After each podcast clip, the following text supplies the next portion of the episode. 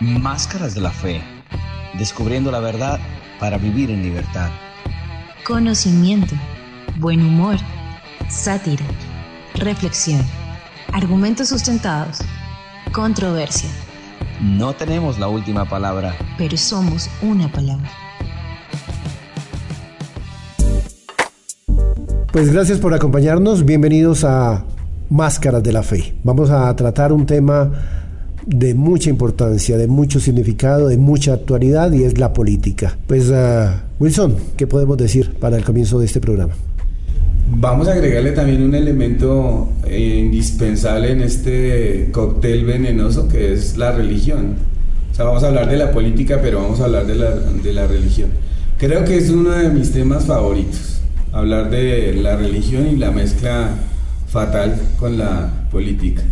Entonces vamos a hablar de, de, todo. Vamos a hablar de la Biblia, vamos a hablar de tiempos antiguos y de la actualidad. Sí. Correcto. O sea que siempre ha existido ese matrimonio. Eh, creo que sí.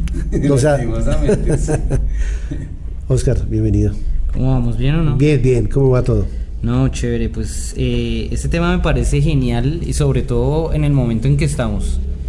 Eh, ya hemos vivido esto y parece que fuera un círculo vicioso en donde se repite la historia, se repite la historia y nos siguen metiendo goles a nivel de, esta mezcla en donde muchos líderes se atribuyen el papel de Dios eh, de la toma de decisión de, del, de los elegidos a nivel electoral. Entonces me parece chévere me parece chévere que lo veamos y lo, y lo, y lo no creo que nos que, que, muchos estén contentos con el contenido que vamos a tratar, pero pues es bueno hablarlo y es necesario.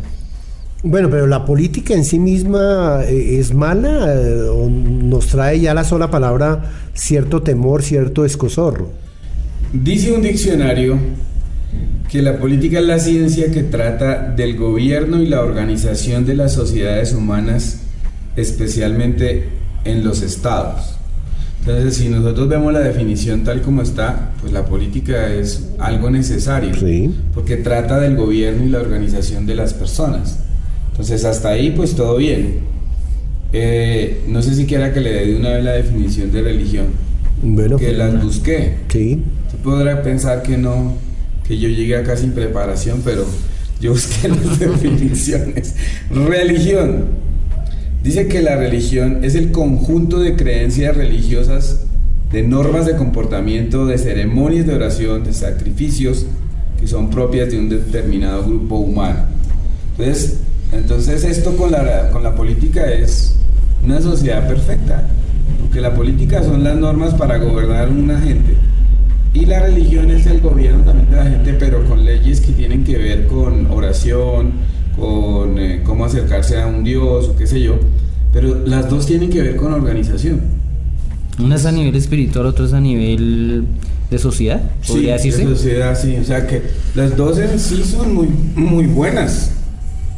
O sea, espectacular que haya política y religión. Entonces, ¿cuál es el lío?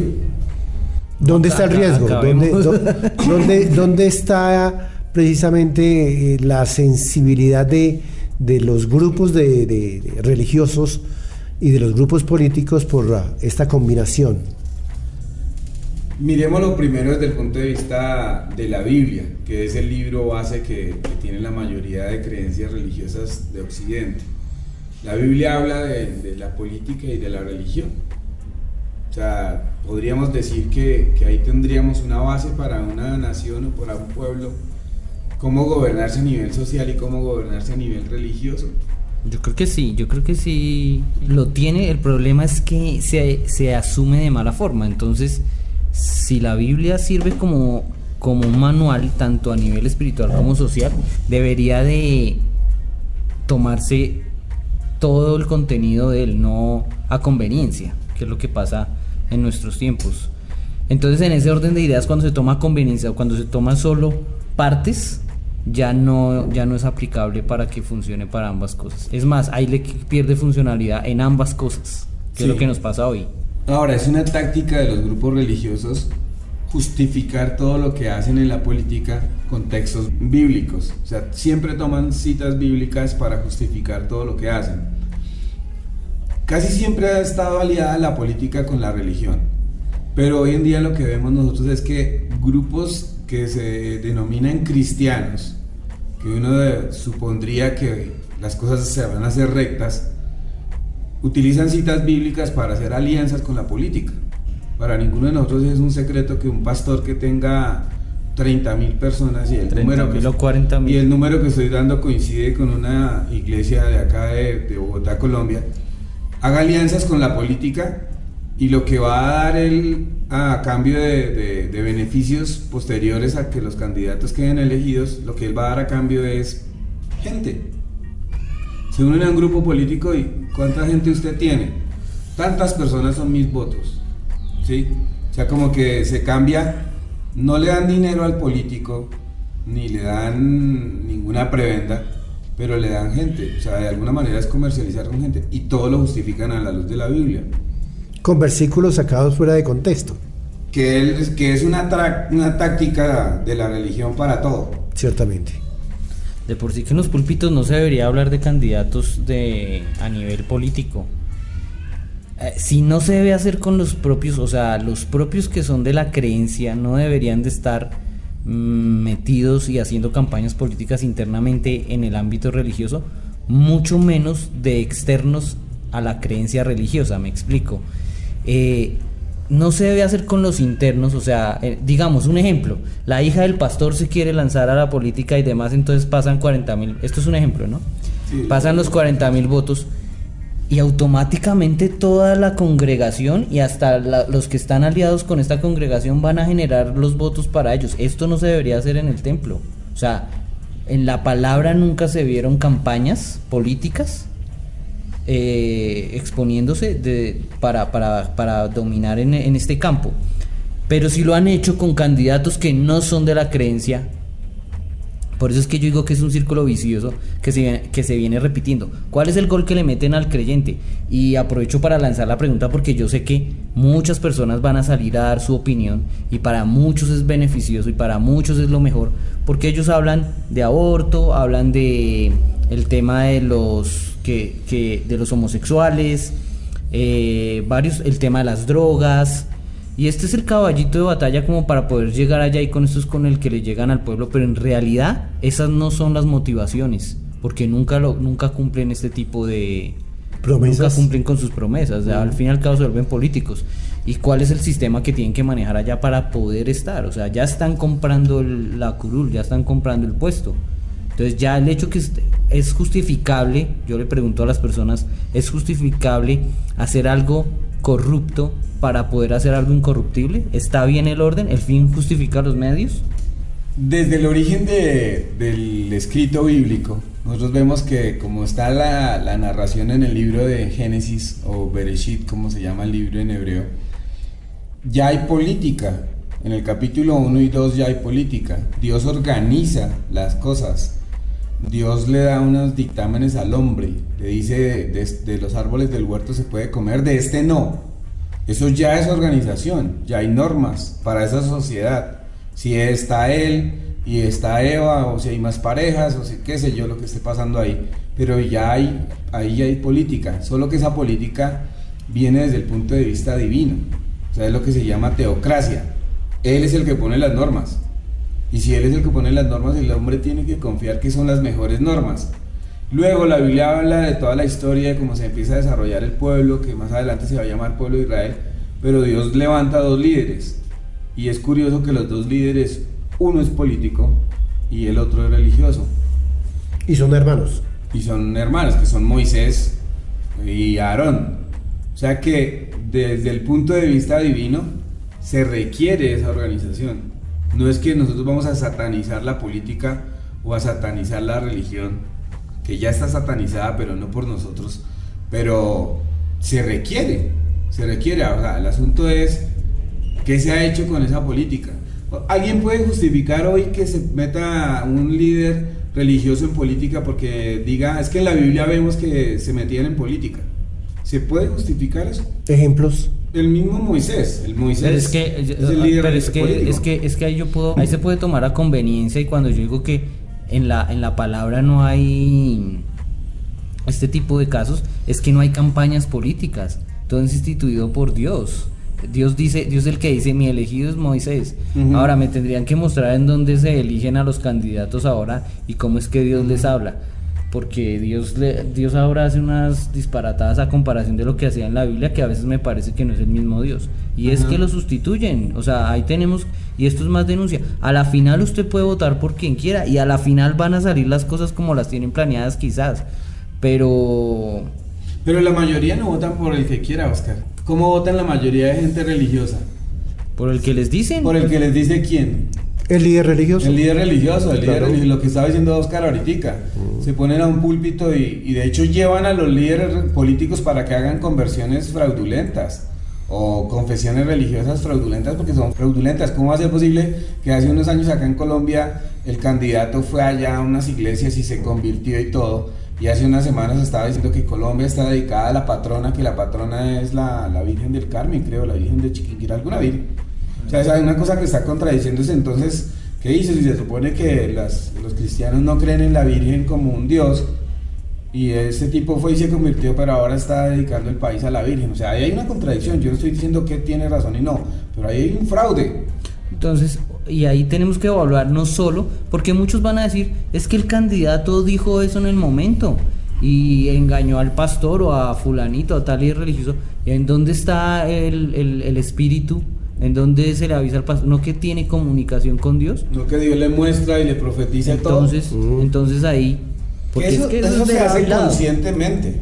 Claro. Y ahora ahí detrás de eso hay arreglos, porque ahí también hay arreglos para los familiares de- del líder religioso, para los hijos, las hijas, los hermanos. O sea, el político de turno le va a dar algo, le va a dar algo. Este, este programa se debería llamar tráfico de votos. O sea que esto va más allá de ofrecerle a, a las personas un tamal. Va más allá. Ahora sí, y más con el ámbito, Ya se están el- ahorrando lo del el tamal. ámbito religioso. más. Ciertamente. Vea, cuando alguien dice, es que en la Biblia se muestra que habían reyes en Israel.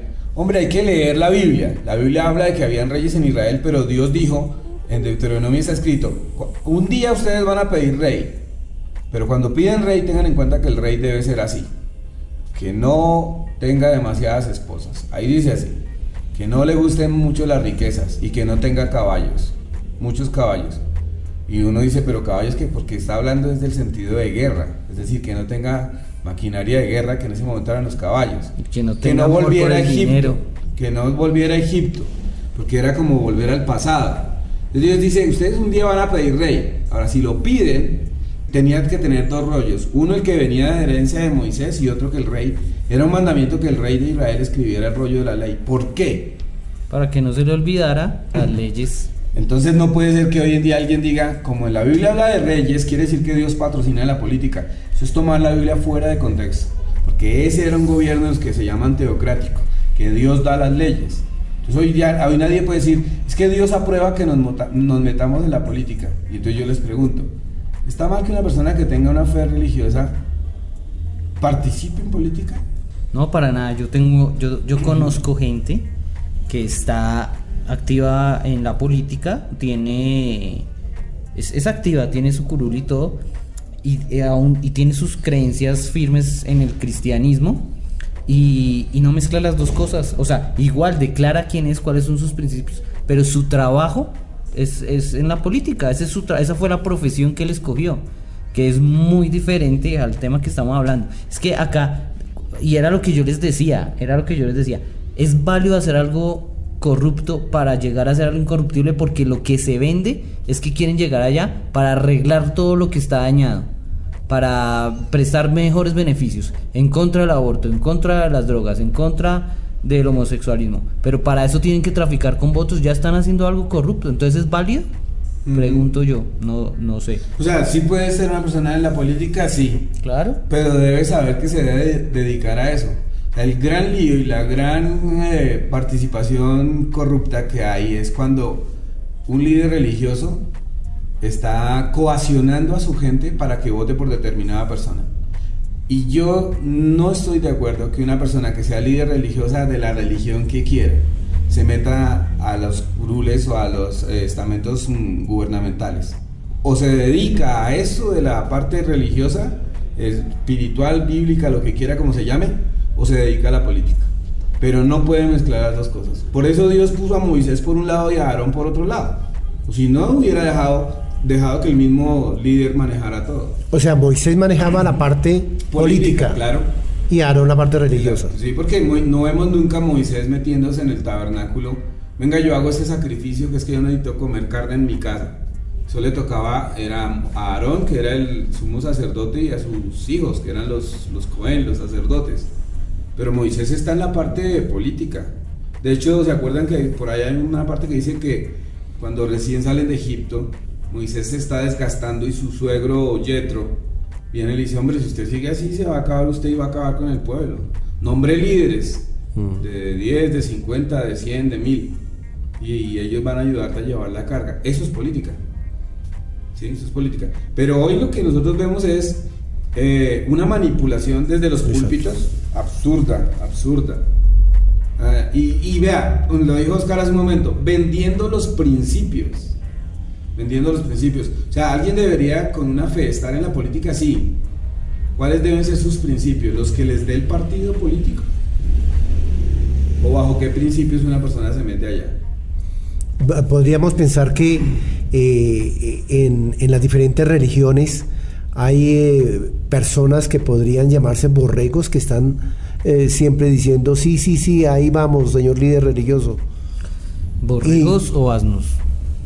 Ah, es que, es que la semana pasada vimos un estudio de, de Balaán. Sí. Si se han escuchado la historia de Balaán, es un profeta. Sí, Y que no era tan bueno, entonces él tenía un asna. sí. Entonces me acordé de eso, por, por eso lo interrumpí. Ah, es un asna. Nosotros lo conocíamos como un burro, eh, que el burro le habló a... Sí, sí, sí, pero la Biblia dice que es una... Un asna, perfecto. Entonces- O sea que, que, eh, ese, eh, ese grupo de personas tienen que tener en un momento dado cordura, principios y decir, yo no me dejo manipular, yo no me dejo guiar por mi líder religioso. Tiene que haber en un momento dado un alto en el camino de parte de eh, esos borregos, eh, llamémoslo así, o Pero yo creo que difícilmente va a ocurrir. Difícilmente va a ocurrir porque la mayoría de religiones han elevado a sus líderes a un nivel casi celestial. Entonces lo que dicen sus líderes es como si fuera palabra misma de Dios. De hecho, los líderes ahora ubican a sus hijos o a su esposa en cargos muy altos, tanto que esto parece ya una empresa, porque algunos lo ven así. Entonces eso es el trono de ellos. Entonces, si ya la persona, el borrego o, lo- la- o el asno, ya le permitió a ese líder religioso que lo manipule en lo religioso, en lo financiero, en todo, lo político es solamente una otra Otro eslabón. otro eslabón de la cadena. Entonces, el líder político le dice a la gente, primero llevan al líder, el líder religioso le dice a la gente, vea, este líder político sigue al Señor y es, nos va a ayudar y es una bendición para nosotros, oran por el tipo o por la tipa, como quieran decirle, y luego ya lo mandan al ruedo. Entonces, cuando ya lo suben a un púlpito, a una tarima, a un escenario, así no le diga a la gente, voten por él, el, el- mensaje está implícito. El mensaje es implícito. Él está diciendo, yo avalo a este señor, a este personaje o a esta mujer. Voten por él. La mayoría van a votar por ese candidato. Entonces, ahí es donde yo digo, eso para mí es falto de ética. Es, es falto de un principio moral y de respeto. ¿Quién dice que un líder religioso tiene que direccionar a la gente en todo? Una persona puede enseñar la Biblia y los principios bíblicos, como principios morales o de vida, qué sé yo. Pero decirle a la gente todo lo que tiene que hacer, ese es un nivel de manipulación 10. Son capos, o sea, son duros. Eso, eso es lo que es, eso es lo que, lo que hay en este momento, eso es lo que tenemos. Yo tengo una pregunta. eh, ¿Jesús hizo política? Pues desde el punto de vista de la, de la definición, que es la organización de las personas, y eso sí, porque de alguna manera en una empresa hay política, ¿sí? En una empresa hay normas, hay sanciones, hay sitios de trabajo, hay áreas de trabajo, todo eso tiene que ver con política. Entonces el Mesías sí hace política, por ejemplo, cuando elige a sus discípulos, se supone que elige, di- eh, elige 12, de esos 12, 3 son de la rosca más cercana a él, y esos 12 parece que también tienen otros discípulos, por ahí se mete el, el Juan, el Bautista o el profeta, que también tiene su grupo. Entonces desde ese punto de vista, es política, pero no desde el punto de vista gubernamental. Pero yo no creo que el Mesías haya hecho política, película, iba a decir. película de lo que hacen hoy en día. No hizo política, por ejemplo, en cuanto a, a, estar en contra del Imperio Romano, a pesar de que así lo vieron. Pero yo no creo que él haya hecho política a este nivel, no. Porque si hay una política que es sana, yo creo que si hay una política buena. Pero, por ejemplo, con, esa frase que él dijo, dada al César lo que es del César y a Dios lo que es de Dios, él hizo una diferenciación. ¿Ese César cuál César es? el no será César Castellanos, ¿no? Alguien podría interpretar como César Gaviria. Ah, también. no creo que haya sido. Yo creo que le es más fácil César Castellanos que César Gaviria. Pero bueno, ahí puede ir cualquier nombre de, líder religioso, porque no nos vayamos lejos. Hay líderes religiosos acá que siendo pastores se lanzaron al consejo. Estuvieron en el consejo acá en, Bogotá han estado en gobernaciones en Colombia y yo no, yo no, yo no me explico cómo hacen, o sea, cómo pueden manejar una política que es algo tan corrupto y tan sucio y cómo se puede hacer esto, o sea, y luego ir y enseñarle a la gente principios morales. O sea, ¿cómo hace un pastor, un líder religioso que está metido en la política que le están dando 100 millones de pesos, ¿sí? Para que vote en favor de un proyecto y vota o sea, ¿qué hace con el dinero? ¿Renuncia a él? Así no le den dinero. Ya implica que un político le debe un favor y tarde que temprano lo va a cobrar. Y en el momento en que lo cobre, se vendió. No antes, con la intención misma. Entonces yo no, no sé si todo esto se puede cotejar a la luz de la Biblia. Ahora, yo sé que la Biblia no podemos ser literalistas, pero también la Biblia nos da sentido de, de vida. Ahora, nuestras naciones no están gobernadas por principios bíblicos. ¿Eso complica el asunto más? Claro, claro, porque toda la, todos los paralelos que se están haciendo y todo lo que llevamos de programa no sirve para nada. No mentira. no, no, no. No, con respecto a que eh, las comparaciones que se hacen de Moisés, las comparaciones, la pregunta que acaba de hacer de Jesús, eh, si vamos a ir a la, a la palabra, si vamos a ir a la Biblia como tal, todos ellos se regían en su totalidad a lo que mandaba Dios y a lo que Dios direccionaba, cosa que no pasa hoy, entonces no podría haber un paralelo, no se podría hacer una comparación. O sea, los líderes religiosos están más por fuera de la palabra que, que, que, que, que mucha gente, que los mismos feligreses. Eh, en ese orden de ideas ya quedan por fuera de una comparación. A nosotros no nos puede venir a decir alguien, no, es que Moisés tenía al hermano y por eso entre el hermano y él organizaron. Pero estas se ciñan toda totalmente a la palabra. O ese es un punto de vista mío. Ya acá, como no se ciñan a la palabra, no pueden entrar. Es como.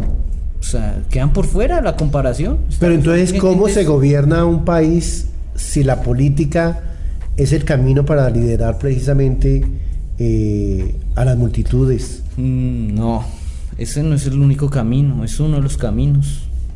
Ahora, por eso deben de haber profesionales en ese aspecto, pero no los mismos líderes religiosos. Mire, eh, Dios para mí hace llamados específicos. Y lo que se ve hoy es unos poquitos líderes religiosos, líderes religiosos, queriendo abarcar absolutamente todo.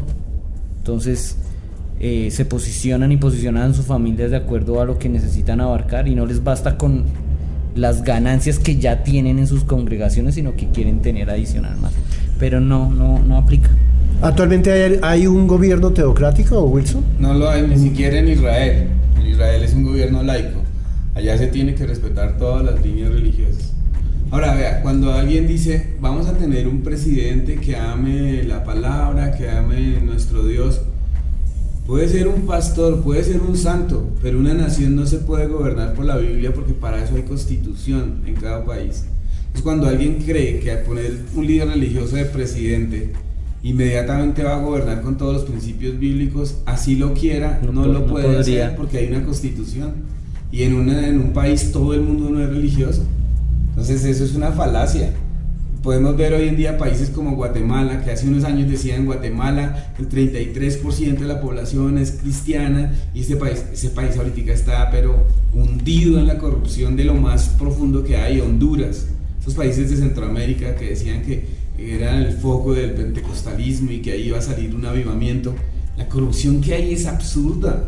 Y tuvieron presidentes eh, de Cristianos, fe, sí. cristianos, Ujú. pero ellos no pueden gobernar con la Biblia, porque la Biblia es un libro para la gente que lo quiere aceptar como su manual de vida. Pero eso no se puede llevar a, a gobernar una nación. Salga cualquier político con una creencia bíblica y llévela como un proyecto de ley. Lo pisotean los que piensen contrario, lo vuelven ropa de trabajo. A mí se me acaba de ocurrir algo ah, para ver qué, qué dicen ustedes, para que den la opinión de ustedes. ¿Qué pasaría si del Congreso sacáramos a todos los, los, los ladrones y las ratas que hay de cuello blanco y los sustituyéramos por solo pastores y líderes religiosos? Líderes religiosos en general, no solo pastores, perdón por el... De Por todas la- las ideologías. Pero solo líderes religiosos, ¿qué pasaría? ¿Se diferenciaría en algo de lo que hay ahorita? No, veríamos lo mismo que vemos en el ámbito religioso, que hay como 30.000 iglesias y denominaciones, todas las que quiera, y cada iglesia y cada religión dice que sí tienen la verdad. Eso mismo se debería ya. O sea, los mismos agarrones que vemos en la religión los veríamos ahí. Pero, pero cambia, cambiaría la cambiaría el tema corrupto de la nación del Congreso. Pues es muy difícil va- vaticinar algo a ese nivel. Sí, yo sé que, Pero que yo creo que en gran parte el- los egos, las imágenes personales, eh, los ídolos que cada uno llega allá no dejarían avanzar al país en nada. Porque, por ejemplo, ¿a quién elegirían como líder? Por ejemplo, acá en Bogotá, acá en Colombia, eh, la religión cristiana la manejan cinco personajes. Cinco personajes, más o menos, creo que esa es la cifra. Sí. Rara vez se ve que ellos hagan un proyecto unidos. Por ejemplo, ¿por qué ellos no se unen para hacer una universidad? ¿Por qué no se unen para hacer una- un hospital gratuito? Si manejan tanto dinero. ¿Por qué? Porque cada uno tiene su propio eh, estrellato. Entonces, ahora, ¿cómo sería la política? Eso, ahora, divertido sí sería. O sea, divertido sí sería. Imagínese usted cada uno ahí profetizándole al otro o a la nación o echando Sí, sus- sus- sus- sus manipulaciones ahí. No, aunque, aunque de, un tiempo, de un tiempo para acá sí ellos se dieron cuenta que la estrategia no era estar separados, entonces para algunas cosas se unen. Claro, Para lo que es les conveniente, conviene. sí, Claro, para donde hay más provecho económico muchas veces. Si hay algunos que han llegado hasta unirse con credos religiosos que antes se odiaban. Ah, sí. Entonces hoy uno ve líderes cristianos unidos con la iglesia católica que parece que antes no se querían, pero ahora hay, para algunas cosas se aman. ¿sí? Entonces eso es conveniencia, eso es conveniencia. ¿Qué tendríamos que hacer nosotros entonces como personas que tenemos una fe? No estoy hablando de una iglesia o una religión particular. ¿Cuál sería pues nuestro aporte pues para que esto de alguna manera se detuviera o por lo menos no tuviera tanta rienda suelta? Pues mm, yo lo veo muy difícil porque eh, estos grupos religiosos siempre han hablado de unidad, de unidad, pero no hay unidad. Lo que dice Wilson es muy válido en cuanto a decir que lo que quiere es, cada pastor es protagonismo, es eh, ser eh, figura. Estamos hablando de mega iglesias, ¿no? Estas personas son dirigentes de mega iglesias en Colombia y, pensar en lo que está diciendo Wilson, yo lo veo bien difícil. No sé qué opina Oscar. Em, igual es necesario, es necesario en un punto en que en que tienen que pasar esas cosas para que para que mucha gente igual pueda entender los alcances que tienen estas personas. Igual, la mayoría de las personas va a seguir cegadas, la mayoría de las personas se va a dejar llevar igual, pero si lo ponemos a un nivel de lo que pasa, para mí es culpa más de las personas que de los mismos líderes, porque pasa lo mismo con la política y con el pueblo, pasa con la religión y con los feligreses. Es como cuando viene cualquier estafador, no lo ponga solo en la religión. ¿Quiénes caen? El pueblo. Y seguimos siendo un pueblo ignorante al seguir dejándonos hacer esos goles. Cada creyente yo creo que debería, primero yo sí creo que todos debemos participar en las elecciones de nuestros líderes políticos, así sea votando en blanco, que es un voto válido, y así haya gente que lo abomina, es una opción que da la constitución. Entonces no es ilegal votar en blanco. Pero cada creyente sí debería de votar por sus gobernantes, yo creo que sí. Eh, hay grupos religiosos que dicen que uno no debe votar, pero yo, yo creo que sí, porque es nuestra nación. Pero yo creo que cada creyente debería de darse la tarea de investigar los candidatos que, que están como predilección, como los que se supone las encuestas ponen a marcar las altas cifras. Pero cada creyente debería de votar y eso yo creo que es votar a conciencia. investigando eso. No por el que les diga el pastor. Pero yo estoy de acuerdo con lo que dicen ustedes. Yo creo que es muy difícil eso. Ahora, cada quien es, vuelvo, vuelvo y utilizo el concepto, libre de votar por quien quiera. Trate que si va a ser por alguien de su línea religiosa, póngalo y evalúelo a la luz de la palabra. Lo que dice, lo que citaba Wilson ahorita de Deuteronomio, donde dice cuáles son las características que tiene que llevar un líder. Entonces, si su líder tiene amor al dinero, pues fácil se va a dar cuenta. fácil se va a dar cuenta. Si su líder eh, tiene manipulación, es que se ponga usted a, evaluarlo frente a la palabra y que le ore a Dios y Dios yo creo que todavía habla, yo creo que todavía Dios habla, lo que pasa es que estamos acostumbrados a que nos hable por medio de los líderes y eso es un error también y ellos grandísimo. van a manipular la supuesta voz de Dios. Es muy fuerte esto de que eh, grupos religiosos tan potentes económicamente que hay y aún quieran más. Porque lo que buscan en realidad es más. Vea, si un líder religioso dice que se mete a la política porque quiere ayudar a la, a la sociedad, hágalo desde el punto de vista de su religión. Para eso manejan mucho dinero.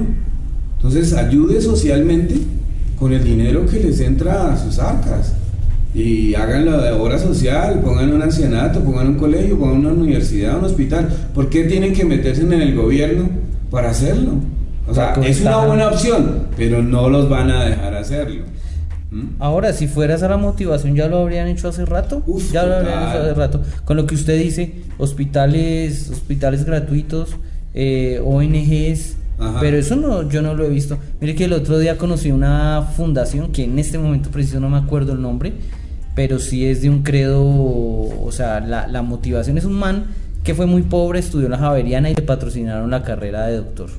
Y el man siempre le dieron ofrendas y siempre le dieron caridad para que sacara su carrera. Cuando el man terminó, lo que hizo fue irse a atender indigentes en el centro. Y luego armó una casa, se alquiló una casa y la abrió y metió ahí indigentes, luego viejitos, luego y el dueño los dueños del Jaime Duque, es que eh, para no alargar la historia, Ahorita le regalaron un montón de hectáreas y el man está haciendo un hospital gratuito. pero no tiene necesidad de irse ni a la política, ni jugar con un credo religioso, mm. nada de eso. El que quiere hacerlo, arranca y, y no tiene nada. Todos los apoyos son internacionales y vienen eso. Pero me gustó mucho la historia del man y me acordó cuando usted dijo hospital gratuito. la mayoría de personas que oyen conceptos como los que hemos expuesto hoy en Máscaras de la Fe, la mayoría de personas se van a indignar y muchos nos van a tildar de resentidos religiosos y qué sé yo. Yo por lo menos no tengo ningún resentimiento con contra nadie, me importa cinco lo que hagan los líderes religiosos, pero uno siente la carga como que intentar ser una voz, ¿sí? No tenemos la última palabra como dice nuestra presentación, pero somos una palabra. Pero hay gente que se enoja, hay gente que se enoja y no, solamente evalúenlo, evalúenlo si, si, es, si hay algo de razón en esto que, que decimos hoy, porque la idea con máscaras de la fe es que eso, quitemos unas máscaras que probablemente algunos no se han dado cuenta que hay líderes que se han puesto. Ahora, si quieren seguir igual, pues sigan igual. Al fin y al cabo, Sí, el tema es política y religión, pero si nos concentramos solamente en la parte religiosa, ya no hay, hay borregos ahí, ya no hay personas que los llevaran los líderes religiosos a sus feligreses como con una nariguera? ¿Es por este ese el camino y nunca se evalúa? Yo creo que sí, y no solo en el ámbito de la política. Cuando un líder religioso le tiene que estar diciendo a la gente qué hace con su vida, cómo lleva su vida, qué decisiones toma, eh, venga, venga acá y crea esto que yo le estoy enseñando, son borregos desde cualquier punto de vista. Ahora, yo sí creo que una persona que tiene un credo religioso debe tener autoridades porque esto es un orden social y bíblico pero no quiere decir que todo lo que le digan a uno hay que hacerlo a ojo cerrado. Eso es el error más grave que puede haber. En ese caso, ¿qué, ¿qué, tenemos que hacer, por ejemplo, si fuera solamente en el ámbito religioso? Apartémonos un poquito de la política, concentrarnos más en lo escritural, qué dice la Biblia y qué no dice. ¿Seguir al Mesías de Israel, por ejemplo? Yo sí creo que sí, pero hay que estudiar. Hay que estudiar porque, por ejemplo, nos han enseñado que la Biblia trae un Antiguo Testamento y un Nuevo Testamento. ¿Qué es eso? Hay que estudiarlo hay gente que dice, no, que hay leyes que la, ley ya vino y la volvió el Mesías en una cruz y ta, ta, ta, y la gente lo cree. Vamos a mirar si es verdad. Yo creo que en todos los sentidos tiene que ser uno investigador. Es que eh, está de por medio la vida de uno. Correcto. Está de por medio la felicidad de uno, de alguna manera, la satisfacción de lo que uno hace. Entonces yo creo que no solo como usted lo está diciendo, Henry, en todas las áreas de la vida uno tiene que estudiar, uno tiene que preocuparse. Perfecto. Sí. Está en juego la salvación mía y la de mi familia, no la de nuestros líderes religiosos. Que ese tema de la salvación vale la pena hablarlo, ¿no? Que es salvación. Correcto. ¿Por qué me toca hacer siembras económicas para ser salvo? ¿O, o es que estoy comprando a Dios? No, toca hablarlo. No, con una oración ya soy salvo. Exacto. Oiga, ese tema también es bueno, interesante el tema, tema de salvación. Venga, haga la oración de fe para que usted sea salvo en el más allá. Y aquí, Sí. aquí qué. Salvos siempre salvos. Bueno, vamos eh, concluyendo eh, nuestro tema central el día de hoy, política y religión, y creo que ahí está la respuesta también de mucha audiencia, de muchos de nuestros oyentes para que utilicen los diferentes canales en donde eh, somos eh, escuchados. Gracias por esa audiencia que tenemos, gracias por escucharnos, y no sé si hay alguna acotación final de parte de Oscar y de Wilson. La idea es que nos comenten, nos digan, pues nos digan si tienen alguna duda, si les parece, si no les parece, todo bajo pues los, las normas del respeto. Eh, y no, nada, hashtag voten por mí. Al poder. La fe al poder. No, ahí está. Solamente que nos encontramos en un próximo episodio, ¿sí? En Máscaras de la Fe. Muchas gracias, muy amables. chao, chao. Máscaras de la fe. Descubriendo la verdad para vivir en libertad. Conocimiento, buen humor, sátira, reflexión, argumentos sustentados, controversia, No tenemos la última palabra. pero somos una palabra.